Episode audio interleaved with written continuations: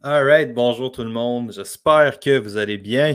Aujourd'hui, pas de musique. Pas de musique pour une raison vraiment, vraiment simple. Je ne vais pas me distraire. J'ai essayé d'enregistrer ce foutu podcast de merde trois fois juste ce matin.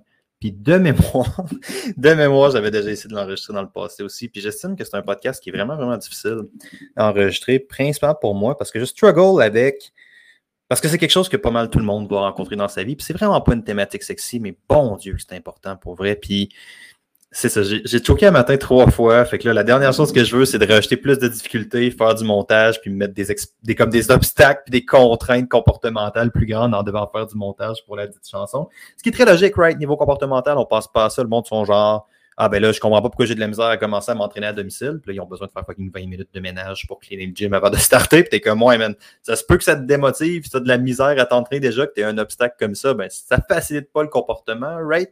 Mais ça, c'est pas en lien avec le podcast aujourd'hui. Fait ce qui est en lien avec le podcast, c'est pas de musique en ce moment parce que justement, je veux pas me racheter une certaine contrainte parce que je rush un peu avec ce podcast-là. Puis pour vrai, je pense que c'est important. Puis j'ai même eu un signe des dieux Appelons ça comme ça. J'ai même une espèce de signe des dieux un matin avec ça que j'estime qu'il vaut la peine d'être partagé. Fait que je vous remets en contexte. Ça fait trois fois que j'essaie de faire le podcast sur la prévention des blessures pour une raison super simple, qui est vraiment, vraiment super simple. Puis je vais vous faire une métaphore d'investissement juste avant qu'on starte parce qu'un gars que j'aime beaucoup, c'est Charlie Munger, qui est le bras droit de Warren Buffett. Pour ceux qui ne connaissent pas, dans le fond, c'est euh, un des hommes les plus riches sur Terre, qui s'est mis riche à faire des investissements, puis à la bourse principalement. Puis leur philosophie d'investissement, je la trouve vraiment nice pour vrai. Eux autres, c'est drôle en investissement, tout le monde veut comme les petites actions, toutes les actions boursières qui vont te permettre de devenir riche rapidement, tous les petits trucs qui vont lever, tu veux profiter des nombreux swings de la technologie, puis tu mets 10 pièces, ça devient 10 000, puis tu sais, juste la crypto, c'était un affaire de tu avais des swings des fois qui n'avaient pas rapport, puis on se ramasse à rechercher ça beaucoup en investissement, puis la philosophie de ces gars-là, qui sont les meilleurs au monde dans leur domaine, c'est juste, dans le fond, on n'essaie pas d'avoir une idée brillante. Ce qu'on veut, c'est avoir un petit progrès à long terme. On veut être un peu plus sage que les autres, pas plus intelligent, plus sage. Fait qu'on veut prendre moins de décisions irrationnelles dans le temps en diversifiant dans le fond nos apports parce que nos shit, la bourse est risquée, en diversifiant nos trucs au maximum pour s'assurer d'un effet de progression dans le temps qui est minime mais qui s'accumule. C'est pas ça la citation, la citation est beaucoup plus simple comme ça que ça, mais je me suis permis une petite interprétation, puis en entraînement, c'est la même fucking shit. On veut tout parler de hit, on veut tout parler de petites affaires dans ton alimentation qui vont te permettre d'avoir plein de résultats, man. Ça va brûler toute la fucking grosse sur ton corps, ce qui fait absolument aucun sens de point de vue survie. Mais admettons que ces choses-là existent, ça va te permettre de tout détruire le corps, le gras sur ton corps d'une shot. On cherche tout le petit acte, puis pour la majorité du monde, c'est pas d'être intelligent, c'est justement d'être un peu plus sage, puis de se permettre une progression dans le temps. Puis ce qui permet pas de progression pour l'écrasante majorité du monde, c'est une blessure.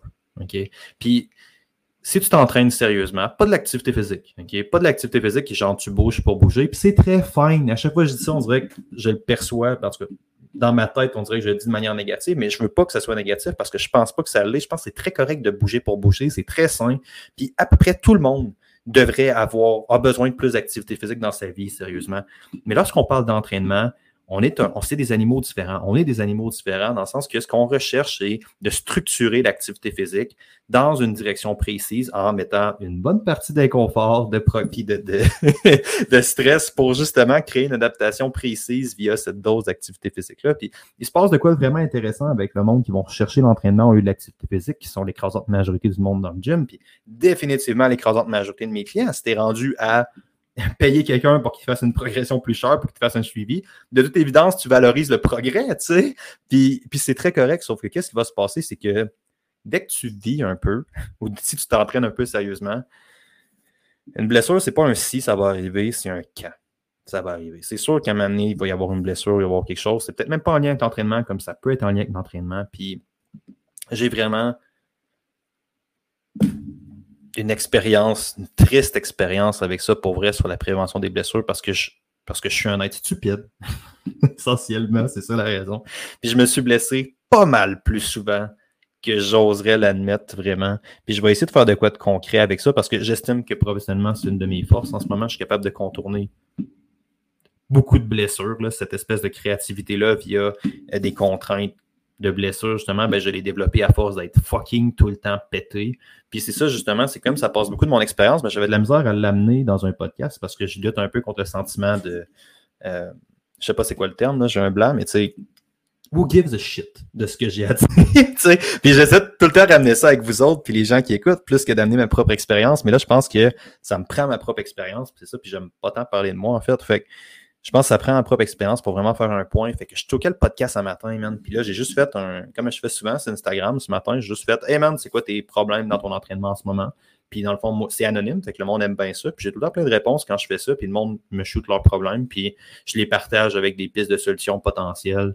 Euh, sur Instagram pour que tout le monde les voit. Fait que l'idée, c'est de faire réfléchir le monde, puis en même temps d'aider un peu les gens au travers de ça.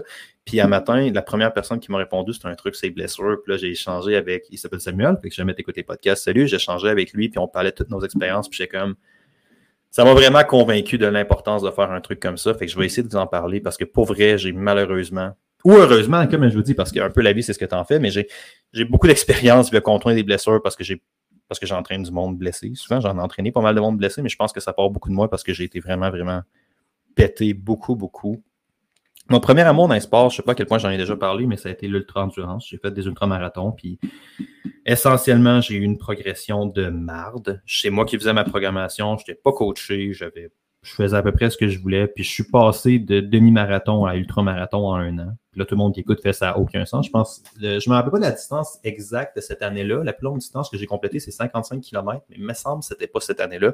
Euh, je me rappelle plus de l'autre de l'ultra-marathon parce que c'était un Spartan Race. Fait que c'était, ça avait duré genre 10 ou 12 heures, une affaire de même la distance. C'est comme l'Ultra Trail de Spartan, l'Ultra Beast que ça s'appelle.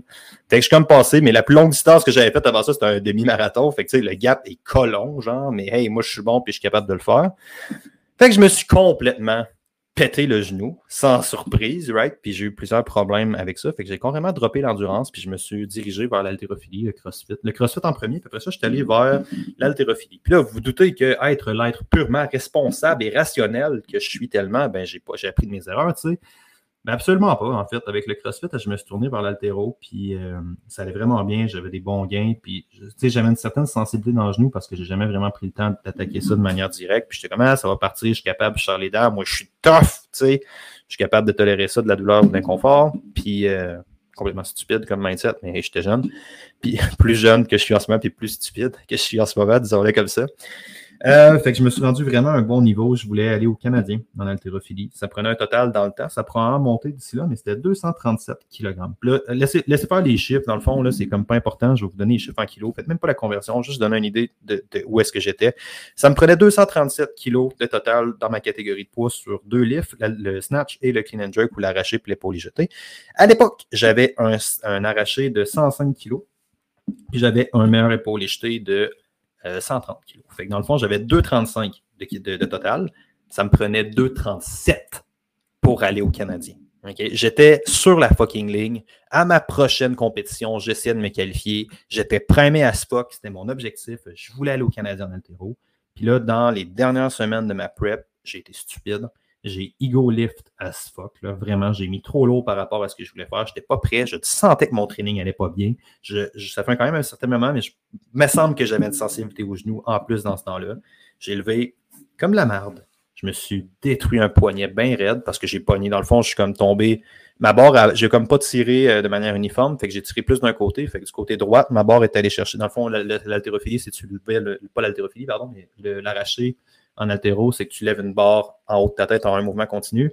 Fait que j'ai comme levé la barre en haut de ma tête en un mouvement continu en allant me placer en squat en dessous, sauf que j'ai tiré beaucoup plus avec un bras.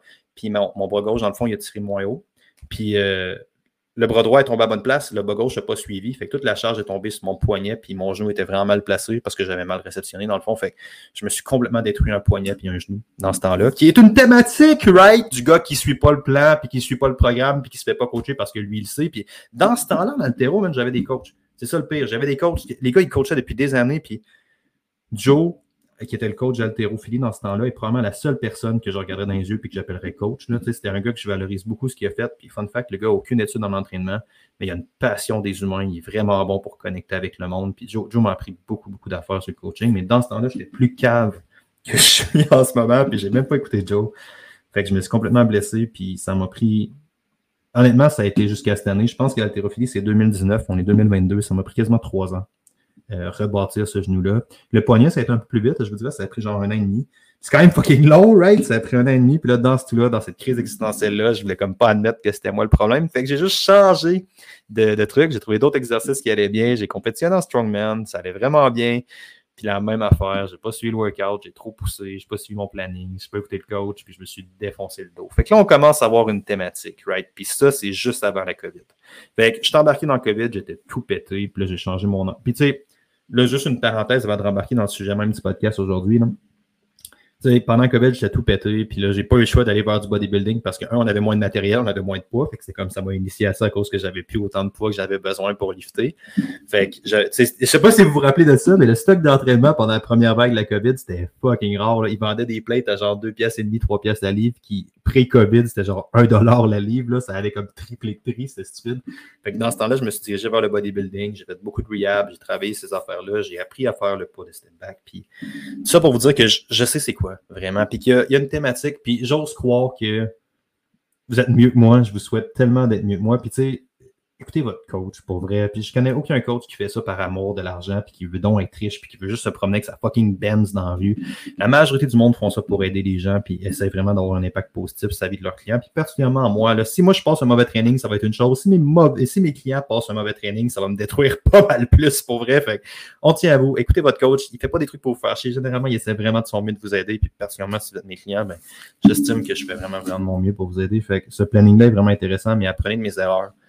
Puis le planning est là pour une raison pour la majorité du monde. Fait que ça, tout ça pour dire, c'est ça. Fait l'idée du podcast aujourd'hui, par contre, c'est de parler comment s'entraîner autour d'une blessure. Fait je me suis entraîné tout le long. J'ai tout le temps contourné les trucs. J'ai développé un certain skill set. Puis je vais essayer de parler avec vous de ça, de comment est-ce qu'on attaque ça vraiment. Fait qu'après une courte intro de 12 minutes, j'estime qu'on peut tomber dans le sujet du podcast aujourd'hui. Euh, Comment est-ce qu'on contourne de ça? La première affaire qui est vraiment importante, particulièrement en termes de personnalité dans le monde de l'entraînement, il, y, a, une certaine personnalité qui brille dans le monde de l'entraînement. C'est là de. Parce que comme je l'ai dit tantôt en intro, la différence entre l'activité physique et l'entraînement jusqu'à un certain point, c'est que tu tolères un haut niveau d'inconfort et que tu structures de manière à créer une adaptation. Puis cette adaptation-là est créée par une surcharge de tes capacités actuelles, right? Fait que ça demande un gros inconfort physique qui est structuré de la bonne manière pour amener des progressions, right? Fait que tu sais, ça fait qu'il y a beaucoup de monde en entraînement qui ont tendance à juste socker là, puis je suis capable de le pousser, je vais pousser au travers de l'inconfort, je vais pousser au travers de la douleur, je vais continuer, je suis bon, je suis fort, puis on est tout bon, on est tout pas, je suis, je suis sûr que tu es vraiment, vraiment tough, puis tout est beau. La seule affaire, c'est que la souffrance, c'est une chose, la souffrance inutile en est un autre. Puis il y a beaucoup de monde dans cette situation-là qui vont juste souffrir pour souffrir. Puis c'est la première étape pour vrai. Si tu as une blessure quelconque que tu t'es faite, c'est pas nécessairement en lien avec l'entraînement, mais cette blessure-là, elle part pas ou elle diminue pas après le repos ou après quelques jours off. Consulte quelqu'un pour l'amour du ciel. Il n'y a rien, rien d'intelligent à souffrir quand tu pourrais ne pas souffrir. Souffrir quand tu as une raison de souffrir, ça en a un autre, mais ça, c'est une conversation existentielle de philosophie qu'on ne tombera pas là-dedans aujourd'hui.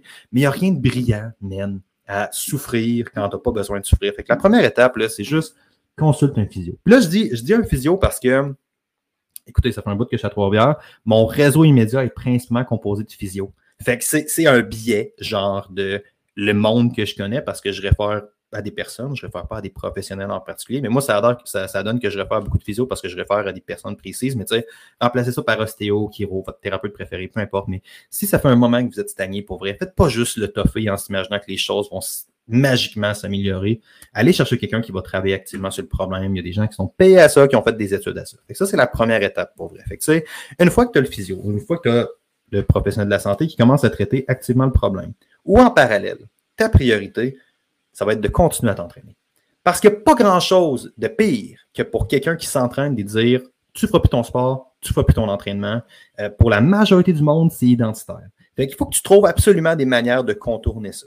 Puis de continuer à t'entraîner parce que de downgrader quelqu'un à l'activité physique, quelqu'un qui s'entraîne en salle, quelqu'un qui recherche activement le progrès comme ça, de le downgrader à bouge pour bouger, ça va fesser, man. Puis probablement qu'il le fera pas parce que ça va être une source de démotivation, parce qu'on a besoin de canaliser, puis on a besoin de se développer. Fait, faites bien attention à ces conseils-là, c'est une chose. Il faut que tu trouves une manière de continuer à t'entraîner. Puis c'est là que les choses viennent vraiment, vraiment intéressantes et malades.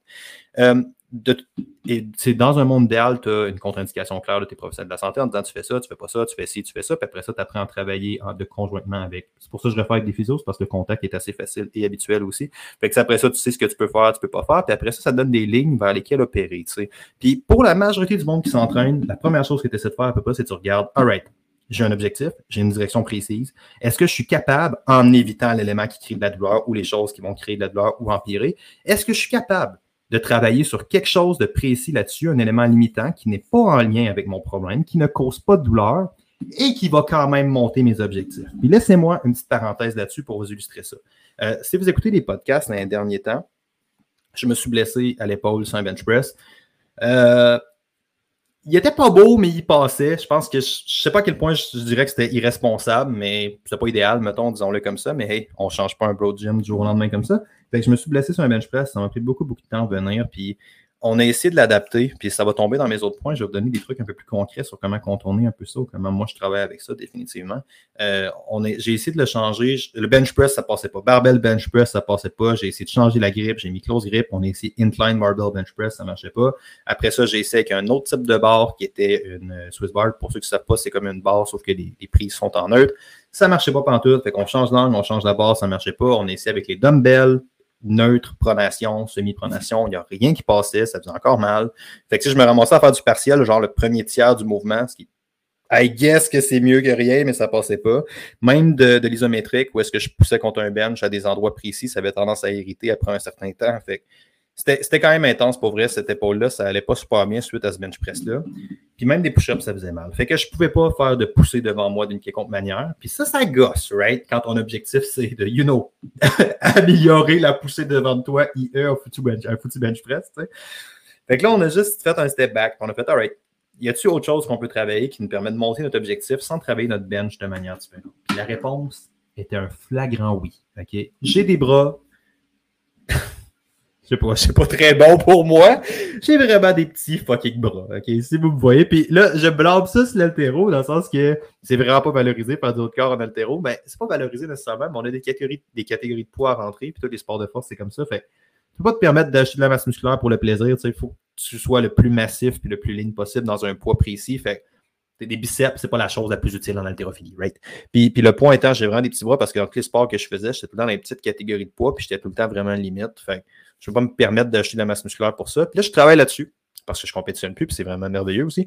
Puis j'ai plus de catégorie de poids. Fait que je travaille à ajouter des bras, mais j'ai pas de triceps, man. C'est vraiment, vraiment mon élément limitant dans mon bench. J'ai sous la partie extension du coude, j'ai sous le corps, c'est là que j'ai vraiment de la misère. Fait on a fait une chier de triceps pour vrai, dans les derniers temps. Ça fait peut-être deux mois de ça, euh, du bench press qui m'a blessé l'épaule que je parle. J'ai juste fait des triceps ou presque. Et pour une raison que j'ignore, je suis capable de faire aussi des fly avec la machine. Avec les dumbbells, ça passait pas. Mais avec la machine, je suis capable de faire des fly. Que, puis je me suis détruit le chest bien raide sur ça. J'étais capable de pousser dans le fond, d'être vraiment, vraiment détruit, raqué le lendemain mais je n'étais pas capable de faire du bench press. Fait qu'on a juste recommencé tranquillement le bench spécifique à tolérer de la douleur. Puis je restartais à, je restartais à 95 livres avec un 25 sac puis je me suis blessé à genre plus que deux plates. Là. Je me suis blessé à genre 2,35, je crois. 2,35 ou 2,45 que je me suis blessé, puis là, je restartais avec fucking un 25. Là. Fait que, ça me prenait genre 5 minutes au début de mon entraînement, je benchais mon 25, puis là, ça me faisait mal, mais après ça, j'ai remonté de 5 ou 10 livres à toutes les semaines sur deux mois-ish pour arriver à des charges respectables. Puis aujourd'hui, groupe, j'avais une plate 25 puis j'ai fait un PR de rep. Fait que j'ai fait un PR, même si j'ai pratiquement pas benché sérieusement dans les derniers temps. Puis ça, c'est souvent possible. Parce que on peut souvent travailler sur l'élément limitant, travailler notre base, puis le ramener. Puis pour les coureurs, mettons, parce que j'ai juste un gars précis en tête, j'ai un gars qui s'est blessé en courant au genou. Euh, sais pas quel point on peut dire en courant. Il était dans un club de course, puis il faisait des, il faisait pas nécessairement des warm-up ou des drills qui étaient whack, mais le gars, il est stiff comme une fucking barre de fer, puis les warm-up qu'il faisait, ben, était peut-être moins idéal pour sa mobilité. Fait que, je dis pas que c'est le club qui l'a blessé, je dis que l'exercice était peut-être pas à prioriser, mais en même temps, je comprends le challenge de faire des warm-up pour tout le monde dans une classe de 30. Là.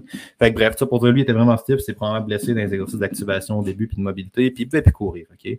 Puis ce gars-là, il est limité par son cardio. Si vous avez écouté l'autre podcast dans le cardio, il est limité par son VO2, il est limité par sa capacité aérobique, il est vraiment, vraiment limité par ça. Qu'est-ce qu'on a fait? On a juste changé d'affaire, puis j'ai fait Ah non, man, là, là c'est pas un break, là. on va utiliser ça à notre avantage. Puis ce qu'on va faire, c'est que je vais t'embarquer sur une machine cardio qui te fait pas mal, puis tu vas me faire l'affaire qu'on procrastine. Dans les derniers temps, tu vas faire des gros fucking intervalles de VAM, bro, t'auras pas de fun mais on va vraiment travailler notre élément limitant. Puis c'est pas un transfert aussi direct que la course à pied, right? Mais on est quand même en train de travailler l'élément limitant. Puis en sens, notre progression est pratiquement linéaire. Là, évidemment, son genou est revenu. Ça a pris peut-être trois semaines, un mois avant de se replacer. Puis là, il est rendu qu'il court. Puis là, on est revenu non seulement au niveau où est-ce qu'on était avant, mais on est en train de progresser malgré le fait que, hey, on n'a pas couru de manière spécifique pendant quasiment deux semaines là-dessus, tu sais. Mais on a travaillé l'élément limitant. Fait à long terme, il consultait quelqu'un. Il, euh, ouais, il a consulté une physio pour ça, il a consulté du monde. Là, j'ai vraiment l'air de faire la promotion des physios, mais comme je veux dire, remplacer ça par n'importe quel thérapeute qui fait votre affaire ou qui fait avec votre situation, parce qu'il y a beaucoup de blessures et beaucoup d'affaires. Fait l'idée, c'est pas ça. Mais lui, il a travaillé avec une physio. Puis là, il a réglé ça en même temps. Puis entre-temps, nous autres, on travaille sur ses points faibles. Fait non seulement la personne reste engagée dans le traitement, mais tu sais, elle reste connectée via son objectif. Puis elle n'a pas l'espèce de crise existentielle qui vient de genre, ah ben là, je suis plus capable de m'entraîner, qu'est-ce que je fais? Juste m'asseoir, puis je vais te déprimer. Tu es capable de la rester amenée. Puis ça, c'est vraiment, vraiment important comme point. Fait là, j'ai donné deux exemples concrets de comment le faire. Mon propre, mon propre bench. Puis ça, mais sachez qu'il y a plusieurs manières. Puis c'est là qu'on va tomber dans des points un peu plus techniques, un peu plus spécifiques. La première affaire, c'était es-tu capable de travailler sur quelque chose en lien directement avec ton objectif? Fait qu'on on, ne démarre pas de l'objectif, on fait juste travailler sur autre chose. Ça se peut que la réponse, ça soit non, mais plus souvent qu'autrement, on est capable de trouver quelque chose. Tu mettons, des coureurs, là, vous manquez toutes de muscu, OK? fait que si vous n'êtes pas capable de courir à court terme, c'est pas un problème, OK? On peut quand même travailler votre course de manière assez intéressante. Mais bref, tout ça pour dire, on est capable de travailler l'objectif direct sans faire l'élément limitant? Puis souvent, la réponse c'est oui. Puis là, ça demande un peu de créativité, mais ça, sachez que ça peut être une option. Puis là, j'ai donné deux exemples. Puis de toute évidence, je ne passais pas le podcast de des exemples. Je vais essayer de le garder un peu plus à l'entraînement. Et sachez qu'il y a quelque chose là-dessus. Euh, au niveau de l'entraînement de manière spécifique, lorsque tu te blesses à l'extérieur, en pilant du bois, ou en, je sais pas ce que tu fais dans tes loisirs, ou directement à ton entraînement, sache qu'il y a une espèce de progression, différentes techniques. La première chose, c'est d'expérimenter. Fait que ce que tu veux savoir, c'est est-ce que pour le monde qui s'entraîne, tu veux garder un stimuli d'entraînement qui a du sens. Ça, c'est vraiment, vraiment important. Tu ne veux pas tomber dans de la full rehab, même si ça a beaucoup de valeur parce que ton monde ne sera pas nécessairement engagé au traitement, à moins que ta personne soit vraiment, vraiment pétée. Là, Mais tu veux réussir à faire une espèce de mix entre la rehab, qui est dictée par un professionnel de la santé quelconque, et la, personne qui s'entraîne. Fait que ça, ça peut prendre plusieurs formes. Je vous dirais, tu essaies de rester le plus spécifique possible à ça. Tu essaies de quand même forcer un peu. Que si la personne a mal sur un bench, pour prendre mon exemple, tu es capable de garder une certaine poussée frontale. Fait que comme j'ai fait toute la progression avec des dumbbells, ça pourrait être une affaire. Est-ce que tu es capable de changer de barre, changer de grip? Tu es capable de garder un bench press d'une quelconque manière. Euh, Puis ça, ça peut prendre plusieurs formes. On peut faire de l'inertie, fait des espèces de tu pousses, mettons, contre tes racks ou tu pousses contre tes affaires dans lesquelles tu es installé. Ça, généralement, c'est beaucoup plus doux sur le corps. Typiquement, tu peux faire des manipulations dans le tempo qui font que la personne aussi va être capable de mieux tolérer puis ça va être plus doux. Pour plusieurs raisons, il y a plus de contrôle, il y a aussi moins de charge. Quand tu fais, mettons, un tempo en 3 secondes montée, 3 secondes descendre avec une pause en bas, ben, ça s'assure que la personne a contrôle un peu plus tout le long. Euh, tu peux, tu peux ajuster l'amplitude aussi pour aller plus proche possible de la zone où est-ce qu'il de mal, ou si la personne a mal dans son mouvement. Fait que d'essayer de spotter cette zone-là. Mettons le bench, la personne a mal en bas quand elle touche son chest mais continue à bencher, puis va pas toucher ton chest, ça te fait pas mal, tu sais. Tu vas être capable de faire des gains là-dessus, puis entre-temps, travaille l'autre affaire sur le site.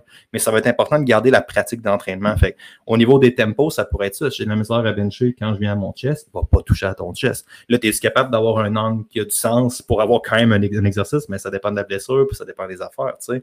Mais mettons, dans mon cas, moi, c'était ça. Puis là, moi, je m'entraîne pour la force en ce moment, mais je m'entraînais je m'entraîne aussi pour la shape. Là. Fait que, je veux garder de la force, me faire plaisir parce que j'aime ça, mais L'objectif, c'est plus de garder une bonne shape en ce moment. Fait que l'idée, c'était pas nécessairement de me battre avec le bench press, c'était de trouver d'autres exercices qui faisaient que j'allais pouvoir avoir un gros stimuli musculaire, comme les pec fly. Puis j'étais pas capable de faire des pec fly. Puis au début, comment on leur progressé, comment je les progressé, je parle d'un là-dedans. Pourquoi que je l'ai reprogressé? Que j'ai commencé à faire de la pré-fatigue. Peut... Puis là, excusez-moi, ça part vraiment tout bas de côté, mais comme je l'ai dit, j'ai de la misère à le faire, ce podcast-là, fait que je vais le laisser rouler. tu sais, comment qu'on l'a fait? C'est que j'ai fait de la pré-fatigue pour justement garder un effort perçu qui était élevé, euh, sans aller chercher les charges que j'avais besoin pour avoir l'effort perçu haut. Fait que, mettons, je faisais mes pec fly, qui est un exercice que je savais que je tolérais, en super set avec mon bench press, fait que je me défonçais le chest, littéralement mal sale, puis après ça, j'allais faire du bench press. Fait que c'est comme ça qu'on a recommencé à réintégrer tranquillement. Puis là, en plus, ça n'était pas complète, puis tranquillement, pas vite, ça a commencé à progresser. Puis là, j'avais d'autres traits, j'avais d'autres exercices précis que je ne donnerai pas en même temps parce que ça finit pas. Fait que c'est ce que ça fait aussi quand tu le fais de même, c'est que ton warm-up est moins long. Parce que si tu embarques tu as besoin de faire 15-20 minutes de warm-up, on se ramasse avant de faire ton lift, mettons, ou l'exercice qui te fait mal. Euh, ça peut être super approprié de le faire, mais l'affaire, c'est que logistiquement, au niveau du comportement, c'est moins idéal aussi. Parce que tu arrives, puis tu as fucking 30 minutes d'activation, puis de rehab, ou d'exercice physio qui te fait pas particulièrement plaisir à faire, ben ça t'encourage pas tant que ça à t'entraîner, right? Fait que ça, ça peut vraiment, vraiment être. Euh, quelque chose. Fait que, cette priorité-là, ça, ça, peut vraiment être intéressant aussi. Euh, je vais faire un petit wrap-up. Je m'excuse si je répète des affaires que j'ai dit, mais est-ce qu'avec du, du, du, tempo, d'éviter un angle précis, tu es capable de garder quelque chose de relativement spécifique? Sinon, tu es capable d'aller dans le non spécifique, mais en gardant un mouvement, tout ça, toujours sans avoir de douleur. Faut pas que ton entraînement crée plus de douleur après. C'est vraiment, vraiment important. Euh, généralement, les tempos vont mieux passer. L'unilatéral, tout le monde dans un gym, on le sait qu'on devrait faire plus d'un bras à fois, d'une jambe à fois. Il n'y a personne qui le fait. Ça, pour vrai, là, prenez le temps de faire ça quand vous êtes blessé parce que ça, ça potentialise tellement tout. Je sais c'est plus plate un peu, mais tu sais que c'est payant. Je sais que c'est payant, tu le sais que c'est payant. Ça peut être une bonne occasion d'en placer aussi. Puis généralement, c'est beaucoup plus doux sur le corps ses articulations. De faire, au lieu de faire un squat, ben, de faire un cycle plus intense de un split squat ou de fente ou d'affaire de même. C'est vraiment, vraiment bénéfique. Évidemment, tu vas avoir une drop de performance dans ton squat à court terme, mais à long terme, par exemple, tu fais une base qui est solide beaucoup, beaucoup plus solide. Fait que ça, ça peut être un intéressant. Au petit tips aussi, généralement, la prise neutre va mieux passer que la prise pronation, semi-pronation, supination. Fait que jamais vous avez, mettons, des trucs dans l'épaule ou dans le, coude, whatever. Puis tu sais, c'est important. Le, truc que vous avez vraiment besoin d'obtenir, c'est qu'il y a beaucoup de trial and error, justement, pour être capable de spotter les choses qui font pas mal, parce qu'il y en a. Il faut éviter de tomber là-dedans lorsque je peux rien faire, ça va pas bien, je vais mourir, whatever. Tu sais, généralement, on est capable de contourner. Puis surtout, si on s'entraîne, il faut aller chercher ce feeling de dépassement-là aussi. Puis ça, ça prend différentes formes. C'est pas nécessairement de rester pogné dans un programme. Puis comme je l'ai dit, si tu joues bien tes cartes, c'est pas possible pour tout le monde, mais c'est possible pour beaucoup de personnes. Si tu joues bien tes cartes, tu vas être capable de travailler sur ton élément limitant quand même de manière directe, de t'assurer des gains sans faire ça. Fait que ça, ça demande un peu de créativité et un peu de connaissance d'ailleurs. Mais bref, ça, c'est faisable. Fait ça, c'est les points qui sont importants. L'autre affaire qui a beaucoup, beaucoup de valeur aussi, c'est de continuer à tourner autour. Si jamais tout ce que je dit, ça ne marche pas, ben, c'est de jouer avec l'angle ou de, de, tourner autour un peu. Partir Tantôt, je vous ai parlé, mettons, de mon deadlift, j'étais solidement pété dans le dos. Mais ben, dans ce temps-là, j'étais okay. j'étais même pas capable de faire un RDL à genre 135, j'avais le dos qui me crampait, ça allait vraiment pas bien. Euh, mais j'étais capable de faire du hip thrust au fond. J'ai fait des PR de hip thrust, puis j'ai gardé ça, puis ça a vraiment bien été. Puis à l'époque, mon lockout était mon bout le plus difficile de mon deadlift. En ce moment, c'est mon start. À cause que quand j'étais blessé, j'ai tellement travaillé mon lockout à faire du hip thrust parce que c'était la seule affaire que j'ai faite que là, en ce moment, je suis plus fort dans ma partie est-ce que j'étais plus faible. Fait que ça fait que je suis plus fort global, right? Parce que la force, c'est beaucoup spécifique, c'est beaucoup des angles précis qui lâchent. Mais vous, vous, gardez le point, right? L'idée est assez facile à assimiler dans le sens que si tu travailles bien tes affaires, tu peux vraiment progresser. Même affaire au niveau d'un bench press. Il y a bien du monde, bien des gars dans le gym qui rentrent, qui sautent sur le bench. Ben, il y a bien du monde qui sentent pas leur fucking chest, man. Ou même des filles avec un hip thrust ou n'importe quel exercice. Si tu es blessé, tu peux pas charger, ben, profite-en pour travailler sur autre chose. Tu peux probablement travailler ta capacité de bien sentir, de bien contacter ton muscle. Puis ça, c'est un élément limitant pour l'écrasante majorité du monde. L'écrasante majorité du monde pousse pas assez fort. Capable de pousser fort si tu as bien testé dans des plus petits exercices, appelons-le comme ça, parce que tu fais plus des gros lifts, mettons. Si ça fait pas mal, mettons, moi, les pec fly, j'étais capable de me détruire sur mes pec fly, pas mal plus que sur mon bench. Je veux dire, c'est une machine, juste à faire à pousser puis à mourir, puis ça me faisait pas mal, ça faisait aucune mal à l'épaule, mais dès que je touchais à une barre, par exemple, c'était pratiquement insupportable comme douleur. Mais tu sais, à long terme, ça a fait que mon épaule a continué à bouger. Il y a eu un niveau je ne sais pas s'il y a eu du déconditionnement, mais il y a eu un niveau relativement minimal de déconditionnement s'il y a eu le cas parce que j'ai continué à bouger. Fait que c'est vraiment, vraiment important de te demander ça. Essaie de trouver des options qui font pas mal. Puis là, je donné plein de trucs un peu plus précis sur la science de l'entraînement tantôt, tempo, excentrique, isométrique, la grippe neutre, toutes ces affaires-là. Puis, euh, j'arrive à 30 minutes, groupe. Je pensais pas que ça allait. Ça a bien été, je suis content. Je pensais pas que ça allait se passer comme ça. Fait que je vais vous laisser là-dessus parce que j'essaie de pas faire des podcasts qui sont trop longs. Mais, mais réfléchissez vraiment à ça, cette thématique-là, surtout avec l'intro avec Charlie Munger, dans le sens que j'ai dit que là, j'ai la citation devant moi, fait que ça va être un peu plus short, un peu plus smart. La citation exacte, c'est T'as pas besoin d'être brillant, t'as juste besoin d'être un peu plus sage sur une longue période. Fait que je pense qu'en entraînement, ça passe vraiment par là. C'est pas une question de si tu vas être blessé, malheureusement, c'est un cas. Ça se peut que ça soit pas en lien avec l'entraînement, mais c'est important d'avoir les skills et les habiletés pour justement continuer à progresser. Parce que c'est une des raisons principales pour lesquelles le monde drop, on s'entend. Fait que j'espère que j'ai donné pas mal de valeur là-dessus. Pour faire un petit wrap-up, consultez. Si jamais la douleur reste, vous impressionnez personne à souffrir inutilement. Si jamais ça reste, allez voir quelqu'un. Euh, essayez de trouver des façons de continuer à vous entraîner pas pratiquer de l'activité physique, mais de l'entraînement. Fait de garder le feeling de dépassement, puis de garder le feeling de, Ça se peut que tu downgrades à l'activité physique, dépendant de ta condition, dépendant de ce que ton professeur de la santé ou l'évaluation a dit. Ça se peut que tu downgrades à tu fais juste bouger pour bouger. mais faites vraiment attention à mettre des pro gym et du monde qui s'entraîne à cette étape-là, pour vrai, parce que c'est souvent très, très rough, parce que pour la majorité du monde qui s'entraîne, incluant moi, l'entraînement, c'est identitaire. C'est une partie intégrante de qui qu'on est. Fait que s'ils perdent ça, puis que tu les envoies fucking nager, même si c'est idéal d'un point de vue plan de traitement, la personne n'adhérera pas, puis ça va la mettre off. Fait que ça, c'est une parenthèse qui n'est pas là. Le troisième point, est-ce que tu es capable de, sans douleur, sans douleur est vraiment important, de travailler sur ton élément limitant puis de progresser quand même sans faire la chose qui fait mal? Plus souvent qu'autrement, la réponse c'est oui. Pas nécessairement, mais souvent, ça existe du monde que non, mais plus souvent qu'autrement, la réponse c'est oui à ce point-là. Après ça, je ne répéterai pas tous les petits points. Sachez qu'il y a des manipulations dans l'ordre précis qu'on peut faire pour rendre euh, les trucs moins irritants, mais c'est beaucoup de le tester. C'est évidemment la Smith où les machines sont moins demandantes que des poids libres. Fait que c'est une manière de faire une phase plus de main de muscle, d'affaire de même, puis d'essayer de tourner autour euh, du, de l'exercice qui fait mal en ajustant l'angle ou en ajustant un, mettons, un trust puis un deadlift, là, oui, c'est pas le même exercice, mais il y a quand même beaucoup de similitudes, mettons. Là. Fait que c'est une manière de tourner autour du dit exercice pour continuer à progresser. Fait quoi, si tu es dans cette situation-là, puis que tu penses que tu as besoin. En fait, si tu sais que tu as besoin d'aide, fait quoi, si tu es dans cette situation-là, puis que tu penses que tu as besoin d'aide, si tu penses que tu as besoin de savoir la prochaine étape, et de t'aider à structurer une progression pour que tu puisses continuer à aller chercher des gains, des gains, rien de moins pour le Bro Gym que toi, puis tu sais pas par où commencer, n'hésite pas à m'écrire pour ça me faire plaisir sur Instagram, Alexandre Busque littéralement mon nom, puis euh, on va regarder ce qu'on peut faire pour toi. Ça me fait plaisir d'avoir des nouvelles, puis voir si je peux t'aider. Fait que je vais vous laisser là-dessus, tout le monde. Le lien pour les emails, jamais ça vous intéresse. Les fameux emails est dans la description. N'hésitez pas à cliquer là-dessus pour plus de choses. Puis on se reparle une prochaine fois. Ciao, bye tout le monde.